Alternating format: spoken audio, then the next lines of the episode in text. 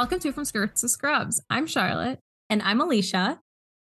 And we are two medical students trying to figure out our place in medicine by looking to the past and to current events to try and understand the impact that they have on us as women in medicine and as women in general. Yes. And you can find or follow us on social media. We have an Instagram and a Facebook. Those are both at From Skirts to Scrubs. We have a Twitter, which is at FSTS underscore podcast.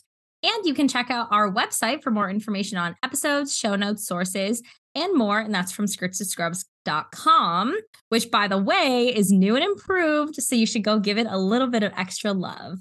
Yeah.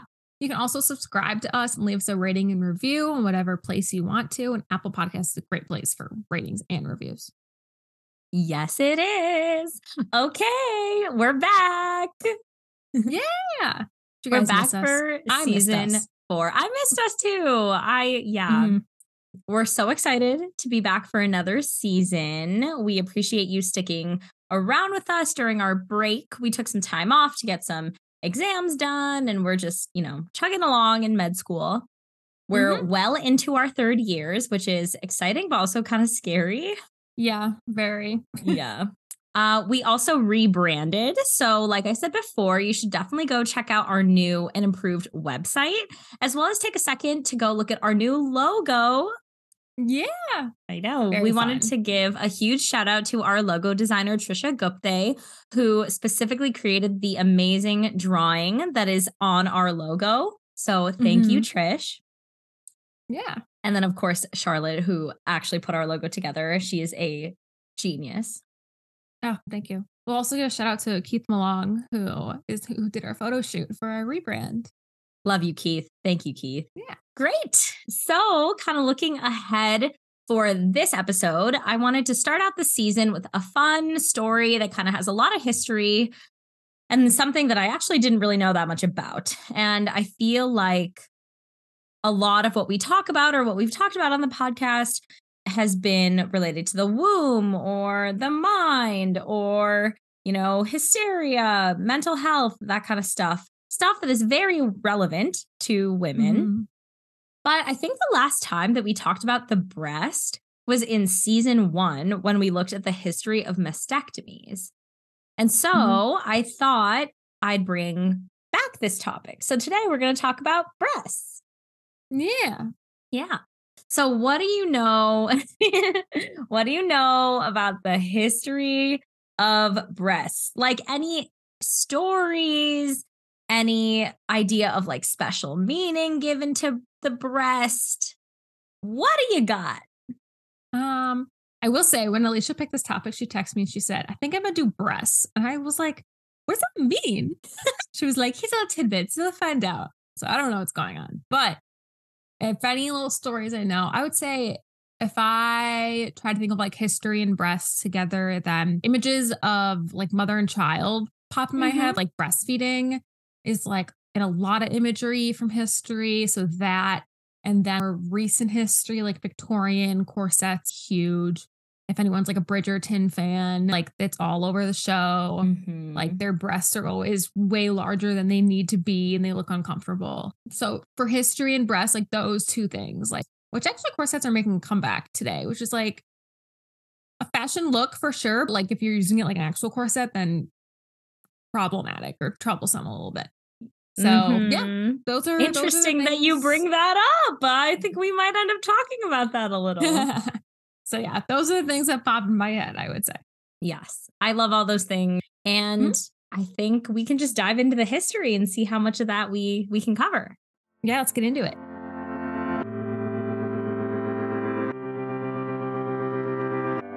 All righty. So, a lot of the history that I gathered is from this book, literally called A History of the Breast. Perfect. I know. It was like almost Perfect. my only source.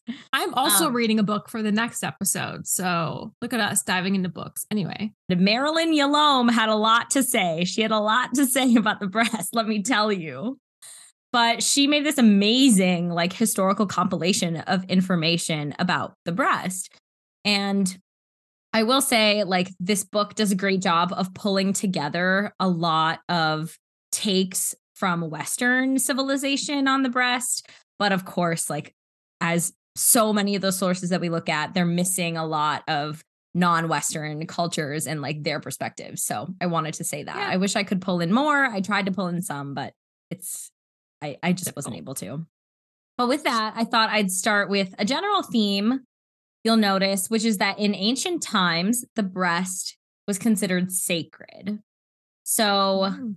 I started with one of my favorite civilizations, ancient Egypt. I was like, love talking about this this time period. Except for recently, this is an aside, but if you have not seen the live online creation of Tutankhamun, you need to look him up because he looks scary and it's crazy. So that's homework for later. But anyway, ancient Egypt, the mother goddess Isis, queen of Egypt, mother of Horus, the great pharaoh, was associated, her just whole being was associated with the milk giving cow, the tree of life, and the throne of the pharaohs. Like, as in, she is literally the throne in which they like sit upon. So, Um, gotcha. Yeah. And so the idea was that, like, you go sit on her lap and you suckle from her breast and you get divine nourishment from her. Oh, Yes. So that was like a very common depiction of the breast, was like through Isis. But there was also some kind of weirdo Egyptian depictions of breast. Like one god named Hapi, the god of the Nile, was this Okay. dude who had breasts on his torso. what? I know. I and they were a sign of fertility. So Oh. I guess it just wasn't that weird for dudes to have boobs on their abdomens. I don't know. That was a vibe. sounds like a congenital issue. yeah, or you know, just fertility. Yeah. Um Egyptian women just in ancient times would stimulate milk letdown by warm quote warming the bones of exra fish. Don't know how to pronounce that. XRA, zra fish oil. Hmm. So they would like take these bones from this fish and like heat it up in oil and then rub that. It was like a very odorous mixture all over their like their backs. Or they would sit cross-legged and eat fragrant bread of soured durra. And she would eat bread while rubbing her breasts with poppy plants. And this would help Oh. stimulate milk letdown. And that was something that they used to do in ancient Egypt. And I was like, this is so interesting. But I want. Did it work? I, I think it did work. Okay. Good for them. In ancient Egypt and even in Rome, there are breasts everywhere, like imagery of breasts, and probably real Mhm. breasts, to be honest, like everywhere. The most interesting tidbit that I found in Greek, ancient Greek history is that as the gods became like Olympianized, like quote unquote Olympianized, the Mhm. female goddesses became more like powerful deities. So, for example, Athena was this virgin goddess of war and wisdom, but she was always depicted as covered in like heavy draperies and like armor and things like that. So, Mm. she was like depicted as very powerful. They covered her not because they were like ashamed of her, ashamed of her body, but it was actually for protection because just like how men needed to cover up in battle, so did Athena. So it was like actually pretty woke for ancient Greek Right, times, I think. Gender equity. You need armor. Yeah, need armor for running the battle. I'm not trying to die. True. and the war goddess is not trying to die either. Exactly. I know she's not stupid. She's also the goddess of wisdom. Yes, she is very wise. But on the opposite side of that, there was Aphrodite, the goddess of love, who was literally just everywhere and like always half naked. Yep. Another story that I kind of liked was about Hera, the queen of the gods and Zeus's wife, as we know. And she had breast milk that, if suckled, would make the drinker immortal. And so Zeus, who, as we know, went off with like human women all the time, he Everyone. of course, went off with someone, had Hercules, and wanted Hercules to be immortal too. So one night while Hera was sleeping, he put Hercules to her breast. And the myth goes that he suckled so aggressively that she woke up and was furious because he wasn't her son. I would probably be furious too. But Hercules became immortal anyway. So, yeah. But the next time you watch Yeah. Disney's Hercules, just know that that's not the full story, or at Right, least not Disney's Hercules version. is so different than the myth. Still a great movie. So different than the myth. From a medical perspective, the Greeks, as we can likely gather, believed that women were inferior to men. And this came through even in the writings of Hippocrates, who, which we've talked about him Yep. before, but he's this like really oldie doctor, Hippocratic Oath. We know Hippocrates. and he said that women's bodies were spongy and porous in contrast to the muscular, more perfect male body. ah, Yeah. And then another Mm. thing that I thought was interesting is that we know Hippocrates believed in the four humors. So, like black bile, yellow bile, blood, and phlegm. mm-hmm. But if Oh, a woman had breast cancer, they actually at the time would like know that she had breast cancer because her breast would bleed, which is actually a real thing. That is a real thing. Yeah. Inter intrapapillary something. Intraductal papilloma. Yeah. Yeah, bleeding breasts. So, when the center of the Western world switched from Athens to Rome, Greek gods became more Roman. An important story here is the birth of Rome through like Romulus and Remus. Do you know the Mhm. story of Romulus and Remus, Char? They were- Maybe. Kind of like they were both born, they're twins, they're raised by a wolf, like a sheep wolf. Um, they like suckled from the wolf is like a famous image of Romulus, Romulus and Remus. They went and found Rome, and then they had like a fight that if one hopped over the wall, then they would kill him. One hopped over the wall, so they killed them. I think. You know, I didn't even get that far. I I have that Romulus and Remus are the twin sons of the mortal Rhea and the war god Mars, also known as Mhm. Ares.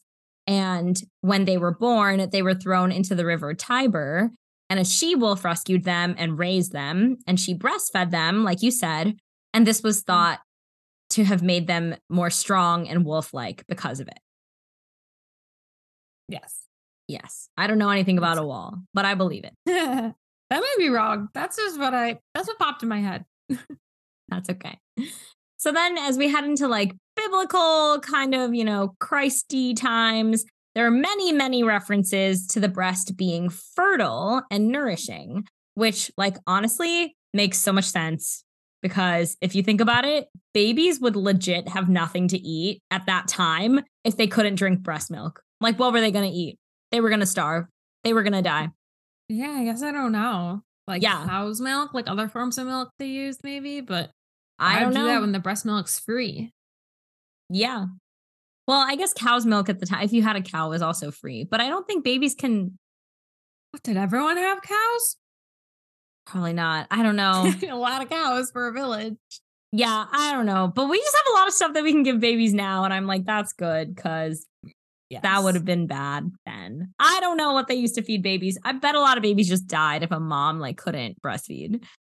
probably. yeah. Um, but any wet nurse at the time, so wet nurse is like, as we know, or maybe you don't know, but a wet nurse is essentially a person who was pregnant around the same time as like the mother of the baby and because they like gave birth around the same time or whatever it is like she has a supply of breast milk that she can then use to like feed this baby instead of the Yeah. birth mother feeding the baby with their own breast milk. So Mhm. that's a wet It's like nurse. a rich thing. yeah. Well, Like so well, kind of. It's interesting because I think it like kind of changes in time. So Hmm, we'll talk about it. yeah. But basically, like at the time in like biblical times, wet nurses were very much a thing. Like a lot of people like had them, or just like people who are breastfeeding, um, were feeding their babies too. And it was interesting because they like had to eat really specific diets. And I don't know. I don't know if you have any healthy? idea. Yeah, do you have any idea what what they were eating? I would be it's totally fine if you don't know because this is like so random. My only guess is like meat, like some type of meat. I don't know why. That's Yeah. my guess. You know, that's not that far off. So they were told not to eat any food that could make the milk bitter, like leeks, Okay. onion, garlic, and radishes. And then no meat that was hard to digest. So like lamb and beef Oh. were off the table. Um, but I guess they could probably eat like chicken or something. And then all Yeah. foods with a lot of seasoning were like a no-go. So what she could eat was hard bread, the yellow of eggs, brains, partridges, pigeons, chickens, freshwater fish, and occasionally a suckling pig. Oh, okay. yeah, very specific. hard bread, not soft bread, hard bread. Hard bread and a little baby pig. Hmm. I know, sad. In the Hebrew Bible, women were valued as the vessels of creation. So, again, fertility was this concept that was really important. Um, and in early Judaism and other religions like paganism, they were particularly important. At some point, the Bible does state that a biblical husband was allowed to take pleasure in his wife's breasts, which I found interesting. In Proverbs 5 19 to 20, um, it says, Rejoice with the wife of thy though.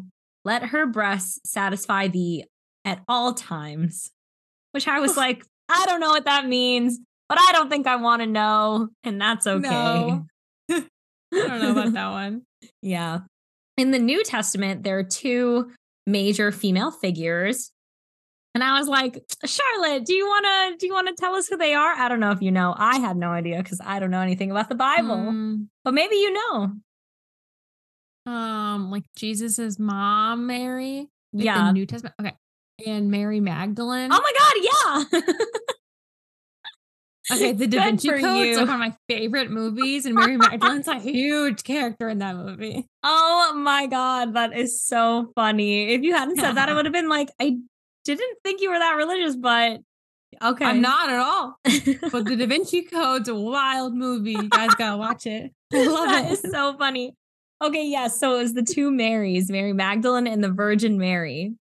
Yes. Obviously, well, I guess it's not that obvious. I thought it was really obvious that the Virgin Mary is like more popular than the other Mary, but maybe she's equally well known and I just didn't know her. I feel like the Virgin Mary would be more popular. Okay. Because Mary Magdalene was supposed to be like a prostitute, I think.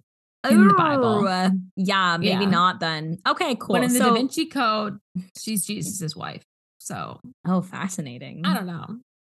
Super fascinating. Anyway, but not the topic today. Well, what I find interesting is that though the New Testament doesn't itself speak ill of like flesh and like, you know, what people look like, early Christian mm-hmm. theology saw the body as the enemy that needed to be defeated.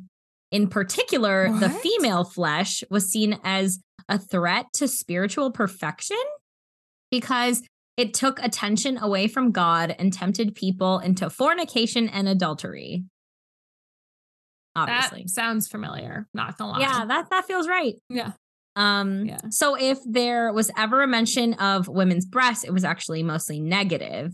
And lust, one of the seven deadly sins, as we know, was attributed to women, especially her breasts and her like genitalia generally. Right. Yeah. Heading into the early years after Christ, we kind of head back to this version of the breast being fertile and nourishing. It's like honestly whiplash. I'm like, is she good? Is she bad? Like, I don't know. Um, the narrative kind of appeared that when a mother breastfeeds her baby, she's giving her whole like she's like giving all of her beliefs to this baby too. And so that was like this huge Mm. motivation to breastfeed. Um and then in like 12th century France, there were songs praising little breasts and women with smaller breasts. Um, and the clothing of the time was also changing to match this. So people were wearing like more, like less revealing clothes, but also like doing it in a way that accentuated like having a flatter chest. In the Hmm. late Middle Ages, women started lowering lowering their necklines and molding their clothes to start accentuating their breasts. And lots of people actually saw this directly as misconduct because obviously a woman had to be subservient to her husband above all. And there was actually obviously, a, obviously, um, and there was a quote even from that time that said, "The good wife should bring to her husband the sweetness of the milk, which signifieth the sweetness that should be in true marriage." She's so sweet. She's so Wait, she's so, the sweet. wife has to bring her breast milk to her husband? I don't think that's the like literally what they're saying, but they're Oh my God. basically saying that like her body exists for his enjoyment. Uh, that made me think of the. Have you seen Friends? I don't remember. I've seen it, but I don't like I don't know if I watched the whole thing. Uh, there's like one episode where like everyone's drinking breast milk, Oh, ew. and it's so funny.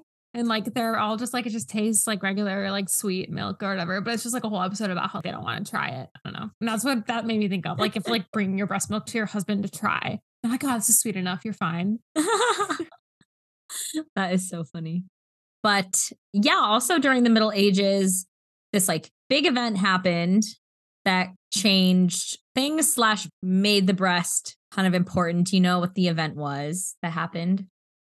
An event about breasts. That kind of like was a big problem for the whole world. The Black Plague. yes. nice. I'm like, nothing happened during the Middle Ages. It's literally the Dark Ages for a reason. It's like, what could have happened? Yes, the Black Plague. So it was during the plague that above all else, like the breast was really this comforting and nurturing thing because they're like, everyone's dying, but look at this thing that can give life. That's so wonderful. Oh, interesting. I know. During the Renaissance, a notable split started to occur between the upper and lower classes. So this kind of gets into what you were talking about, Charlotte. So in the upper classes, Mhm. lavish things like oval bathtubs and perfumes and like fancy stuff was coming into fashion. And poor women started to get paid as wet nurses for rich women. So if you whipped out your boob to feed your kid and you were rich, you were criticized for subjecting your Mm. bosom to animal like practices when you could just be using a wet nurse. Like that's where that kind of came from. And it's interesting because Animal-like, wow. obviously, since infant mortality was so high at the time, just like generally, wealthy women were expected to pop out like a ton of kids, but Mhm. also they were expected not to feed any of them and like have a bunch of wet nurses. out, but don't care for them. Yeah. Yeah. And also during this time, there was a belief that husbands should refrain from having sex with their wives while they were nursing.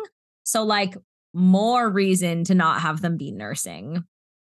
Oh. Yeah, there was like, why they thought so that. they said that it's because there was this idea that like agitation from sex could corrupt the milk supply, curdle the milk, and then maybe even kill the baby. So, just like Kill lots of things that, like, lots of things that didn't make sense. Oh no. Yeah. So that makes sense then with that context of like why men thought that. Yeah. It's all it's all adding up. It's All it's all up. making sense. It's all making Yeah. sense. There's a common denominator here. In the 1500s, during Queen Elizabeth I's reign, the body of weak and feeble women were that's like it was thought to be that women were weak and feeble, and it was generally hidden under elaborate clothing, specifically clothing that crushed her chest and left her left only her hands and face open to the world. Oh, and no. this is where they started to wear the stiff boned bodice, which was like Mm, Bridgerton energy. yes. Yes. And actually, the value of crushing the breasts was like, I feel like it was really popular in rich people. And that's like what we have kind of seen is like the tighter your corset, the tighter your bodice, like the better.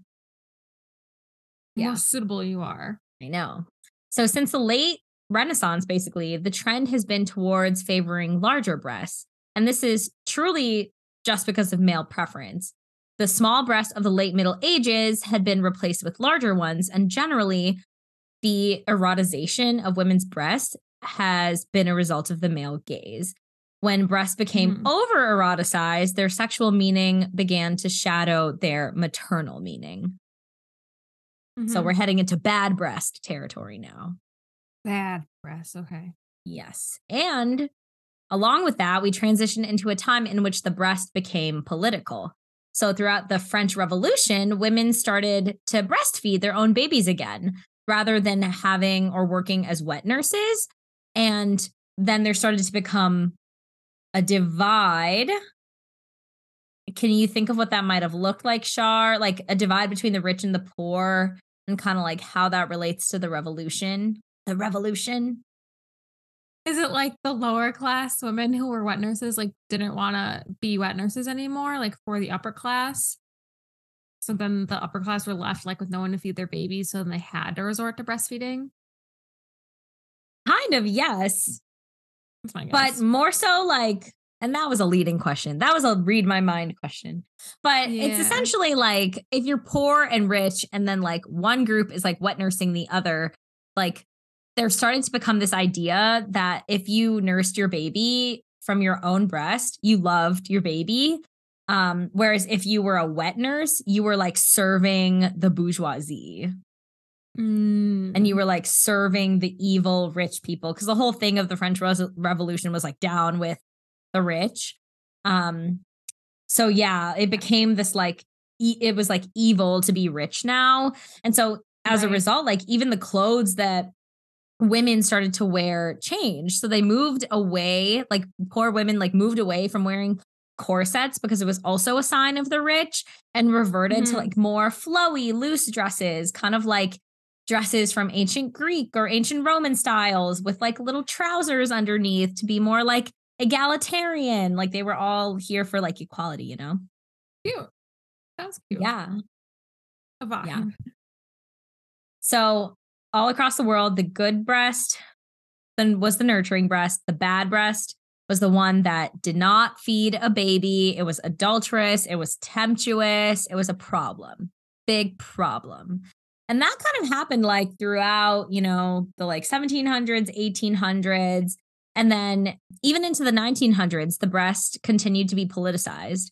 So during World War One, propaganda added new dimensions, honestly, to the political use of the breast. Lots of posters for Hmm. servicemen to protect this nation's honor. Like that was their thing, it was like, we need to protect the nation's honor. We need to protect our women. And these posters would have like bare chested women on the covers. And then, of course, like we know about the posters that they had um talking about like the dangers of women walking STIs. And if you don't know about that, you should check out our episode on STIs. The booby trap, the ultimate Yes. booby trap was very fun. Hmm. Um It's a good one. but actually, something I found kind of interesting was this argument that on the simplest level, breasts were so fetishized in the war because they were a biological sign of a sexual difference between like men and women, if you're looking at like a Yeah. s- biological difference. And that was really highlighted in this historical time period. Because in this time, the breast was a sign of love, intimacy, and nurturance. And those were all the things that men were fighting overseas for. They were like Mm. values that they were fighting for. If I wanted to like be nice about it. In the later 1900s, a lot changed with women and particularly like the breast and breastfeeding. I kind of didn't want to get into the whole breastfeeding thing because part of me wants to do a whole episode just on breastfeeding itself. yeah. I think that's really like interesting. And there's a lot of history just in that because there's a lot of different like things that cultures do related to breastfeeding and stuff. Mhm. But I will say that breast politics was a huge part of governmental, economic, religious, and healthcare sources. All of these things are like traditionally male dominated institutions, and they're not known for putting women's interests first but like the breast was like a part of all of them like they really cared about like what women were doing with their breasts Mhm. And that was like throughout the 1900s. And then as we transition into like the 1900, like late 1900s, 2000s, we shift from a political breast to a more commercialized one. And women became both buyers and sellers in the breast market. So, as buyers, we were buying clothes and other items that made our boobs look bigger or look better. Like the Wonder Bra was like something that I kept seeing. Hmm. And I like didn't know what the Wonder Bra was. And basically, it's like a really, it's like a bra from the 90s that like made your boobs really pop. And there was like a lot of commercialization of mm. this bra. I've never heard of it, but that's what they gotcha. talked about. Um, and then Charlotte, can you think of a trend that has come up that is a breast enhancer these days? Corsets. Corsets. Which is fascinating because, like we kind of already talked about, the corset was invented to mold the female form, cover it up, squeeze it, pat it, shape it, and like honestly train it mm-hmm. into this hourglass shape. Like that's what it was created for. Mm-hmm. And it's back and to be honest, I love a corset top. Like I think they're really cute, but they're I really cute when you not do, right. do exactly like, like, it's not waist training. If you're really wearing a corset top that's a real corset, that is like not the way. Mm-hmm. But the ones now are just like more like tops with like yeah. a little bit of. But even like back in time in like the 1800s when corsets were in full swing, even doctors then were like, "Yo, this is not the way." Hmm. Like these two doctors, Dr. Mary Safford Blake and Dr. Caroline Hastings out of Boston, were saying that corsets were like immovable bondage. And they even blamed the corset for the deterioration of thoracic muscles. A girl of 16 or 18 who's been wearing this is wearing an instrument of torture. It's like, dang, okay. Yeah, wow. But yeah, not wrong. And they continued to be like all the rage for a long time until the bra or like brassiere kind of came onto the scene in the 1900s. Um, and the book that I was reading that I got all of this information from said that it was like like the introduction of bras was like prisoners new newly released from jail. oh no. And then the best thing ever was invented in the 1970s, the sports bra. Ooh. which at the time was called the jog bra, which I thought was not as fun. I was like, what if you don't run? um, I mean, the sports but yeah, bra, it was to help. If you don't do sports, true, true, true. we should just call sports bras bras, and those other things should be called underwire torture devices. Torture devices. Just kidding. it's fine. You can wear an underwire bra. It's not a big deal. I just don't like them. Yeah. But anyway, it was to help women in motion and like control where everything was going. And it makes a lot of sense why it like came up in the 1970s because like exercise culture became this like huge thing. Yeah, for sure. Yeah, 1970s and 80s. Um, and then Victoria's Secret kind of came out and about in the 80s and 90s. And they even said a quote. It said, The waif look is out, cleavage is in. And if you don't know what a waif is, a no. waif is from like the Middle Ages and it's this like sickly little looking girl. So they're saying the waif look is out, like being really thin and sickly and like skinny is out and cleavage is in. Mm. Yeah. So generally, the vibe of breasts, just like as it was and as it is now, is still really in the realm of this male gaze. But and so when you're commercializing something, you'll sell for whatever you will make money, like whatever will make the most money. Mm-hmm. And in the last 30 years, it's still been the male gaze because sex sells. Yeah. So nowadays we've entered like what this author was kind of calling the era of breast liberation. So in the 90s, we started getting into like burning bras and like fighting for women's reproductive rights, etc. And like all this kind of went together with like freeing the breast. And mm-hmm. breast cancer awareness really increased. Mammograms have improved. They started incorporating mammogram screening into the, you know, women's health and stuff. So just like a mm-hmm. lot of like changes in the breast world. And it's to like maintain breast health and like, you know, free the nipple Yeah. because yeah, I didn't know much about it, like actually what it was. I just heard the phrase like free the nipple. Yeah. And so it was started in 2014 when an American filmmaker named Lina Esco released a film called Free the Nipple. And it was about a group of women who launched a revolution to try to make it socially acceptable for women to go topless like men do, but like Oh. whenever they want. I know. So the idea was that women and men both have nipples. So why can't women have their nipples out, but men can? And I was like, that's really valid.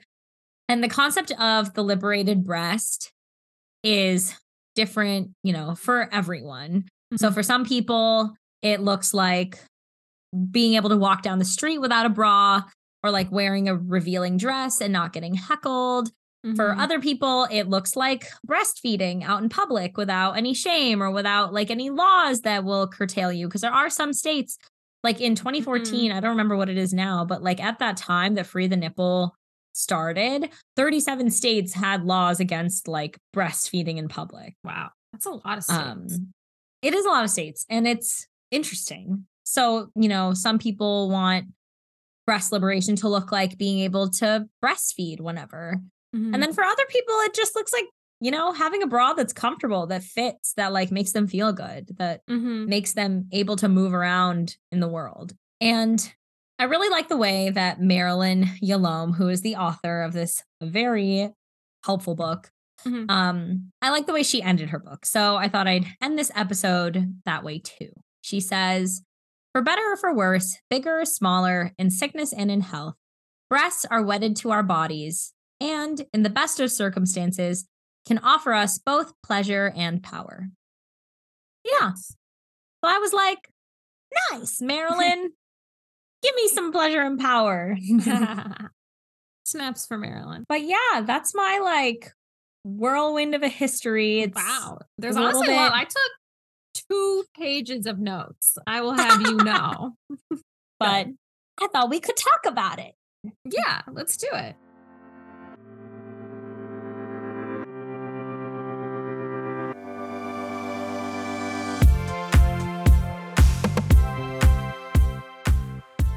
Okay, Shar. So, what are you thinking? What are your thoughts? Thoughts, thoughts. So many, so many things to think about in this.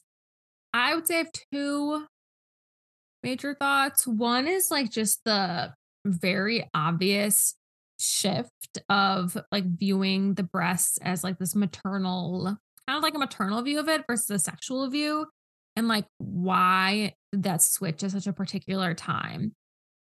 You know, like how, how it went from so heavily maternal to like so heavily sexual and how kind of in the process of that like there's so much imagery from throughout history of the breast being maternal like you talked about all these different cultures that have like fertility as a part of breast men having breasts like it wasn't it didn't come off as a sexual thing. It might have been sexual at the time but like the predominating idea was like fertility and life and you know being maternal.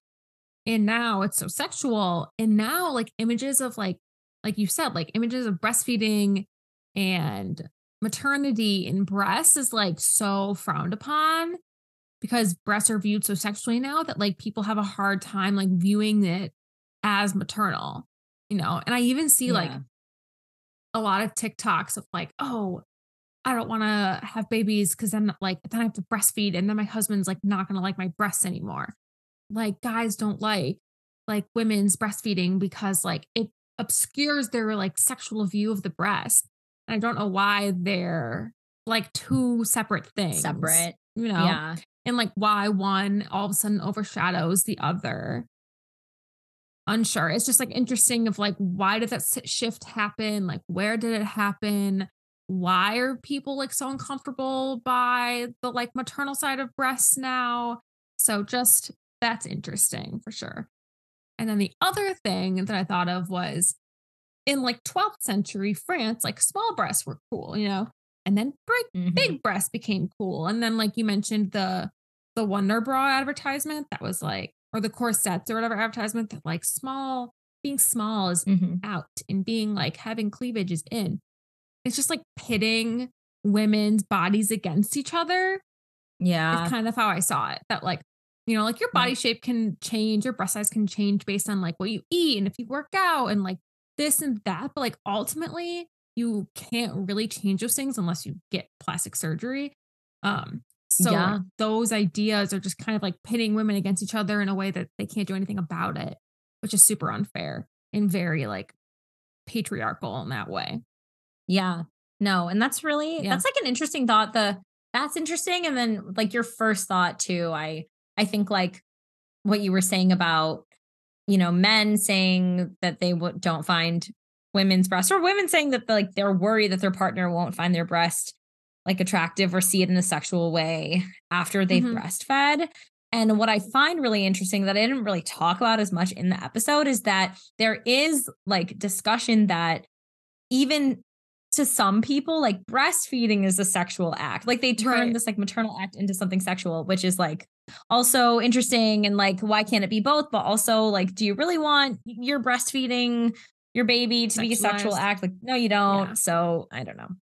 Yeah. And then kind of, you know, thinking about all of the points in time that we talked about, were there any depictions of the breast that you resonated with that you kind of like liked or parts that you didn't really resonate with or you're like this is really far off I think I resonated most with the French Revolution part specifically because it was it just Mm. seemed like a time where women like were really actively making their own choices about their breasts, like they were deciding to breastfeed or not, and that was like a personal decision that like meant a lot to them and was political, but like also um it was I don't know, it seemed like a time in society where it was okay for women, maybe not okay, but it was more common for women to make that decision about themselves. And you know times of unrest times of war times of whatever are like when so many things change in society. So it's kind of cool to see that this specifically like such a womanhood thing changed during like the french revolution of all things. When i think french revolution i think of like les miserables not Yeah, no, breastfeeding same. women you know? I know. Um, so I, I don't know. I, th- thought that was cool, and I kind of think it weirdly ties into the idea of like free the nip and like people choosing like what bras are most comfortable for themselves and like how they feel most comfortable like in their breasts and I don't know. They tie together, and I thought that was kind of interesting. And I was like, I feel this vibe. I connected the vibe. this is resonating this is resonating with me. And then what doesn't resonate with me is just the it makes sense, but it doesn't resonate with me the breastfeeding part. Just because I'm not a mom. Like I don't really understand or like have a mm-hmm. connection to that as of now. Ask me well off in the future. And we'll come Yeah. we'll come back to that. we'll circle back we'll circle back yeah. Yeah, no, that's that makes a lot of sense. And I like also enjoyed the French Revolution part. I think one part that like surprisingly, you know, settled with me was the plague. I love the Black Plague. Let me tell you, it has changed so much in history. It's so interesting. It really has. But love what it. I found I what I liked kind of was that like in this really dark time, the breast more than ever like became this source of like nurturance and like love Mhm. and I thought that was kind of cool, but something that like didn't really similar vibes but didn't resonate as much was like in World War 1 when men were like we need to defend the honor of like this nurturing loving thing like all of our values Mm. like it was similar, but it just didn't hit the same for me. But something that came up a lot this episode was the divide between the good breast and the bad breast. Mhm. So I'm wondering, like, in your clinical experience or just like in your life, if you have any examples of times in which like the breast or you know like yeah people like had thoughts about the breast being good or bad or both or whatever it looked like Um, I would say I have two experiences. One is like a learning experience. So a couple weeks ago, we had like ultrasound training to learn how to do echocardiograms, which is like basically looking at picture like ways to look at your heart. And I remember the instructor like specifically was like, "We're gonna do this on male because they didn't want to have to worry about the breasts." But in reality, it's harder to get an echo on a woman because her breast is in the way. So I just thought it was interesting that they wouldn't even want to try to have like an instructor who was a woman like offer to sit there in a sports bra or something and have the echo be done around their breast. Like it was just interesting to me that we were going to default to the male. And I'm sitting there like, how will I ever learn to do an echo on a female who has breasts then? You know, Mhm. I don't want to be learning on someone who is ill and like, I don't want to get it wrong, you know, something like that. So I just thought that was interesting. And it's not that big of a deal, but at the same time, it is because like women deserve Mhm. to have their imaging done correctly too. And if like the first time you're learning how to do it, like there's people in that room who are going to be emergency medicine doctors and cardiologists who are going to have to read echoes and do echoes and things like that. They should know how to like do it on a woman with breasts. So Yeah. That to me is like the bad view of the breast of like, oh, we don't want to even have to like deal with the it being a sexual thing to be around a breast. So we're just not even going to worry about it, which kind of just like discounts women. So that's one thing. And then the other one is just my actual clinical experience with women has been pretty good when it comes to breasts. Like the breasts have never really come up as like an issue or something like that. And then within like rotations where you deal with women's health and do breast exams and this and that, I find that a lot of providers have been like very respectful to women, like, you know, while doing breast exams and um all the patients always seemed very comfortable or never were like outwardly uncomfortable because I felt like all the doctors I worked with were very good in making patients feel comfortable when situations had to do with their breasts. So I thought that was a good thing. Yeah. Yeah. Oh, good. Yeah. Yeah. No, that's interesting. I think like in my clinical experience, like you're right, the breast doesn't come up like as as much as I thought it would if I'm not on a rotation that isn't like primary care focused. But Yeah. something that I do think about a lot is that in those fields that aren't primary care focused, like a lot of people are really uncomfortable doing the breast exam. Mm, Um, and I get it in like a lot of ways it doesn't come up. But like if a patient asked and I couldn't do that kind of exam, I mean, like that would be just like a problem on my learning. Like that would mean that Yeah. I didn't learn what I was supposed to learn. It'd be like if I didn't know how to do a neuro exam or like a a knee exam. Like it's even those things are like a little more niche. Yeah, it's not, Like, and it doesn't not need sexual, to be. But people just like defer to mammogram instead of Yeah. you know doing the like breast exam. So. mhm. And I get it. Like a lot of times it's like, okay, if you don't do them very often, then you might not even feel anything. So in reality, like you're going to mm-hmm. send them for mammogram anyway. But I like have had for. patients ask and like had doctors say, like, oh, I'll just send you for mammogram. And I'm like, Oh. oh, interesting. Okay. That is interesting. Yeah, because Yeah, exams I are mean- difficult. It is difficult to feel Yeah. masses, cysts, things like that. Like I remember the first time I practiced like on a dummy breast, basically, and you had to like identify like each thing, and it was hard to identify. And then a couple times in clinic, like a woman would come in with some type of mass or cyst, and the doctor would be like, "Oh, can you feel it?" And I'd be like, "Kind of." Like it's just like one of those practice makes perfect physical exam maneuvers, and if you don't practice, and you will literally never be able to like do a good one. You can't just like pop it out and be like, "Yeah, I know how to do this." yeah, exactly.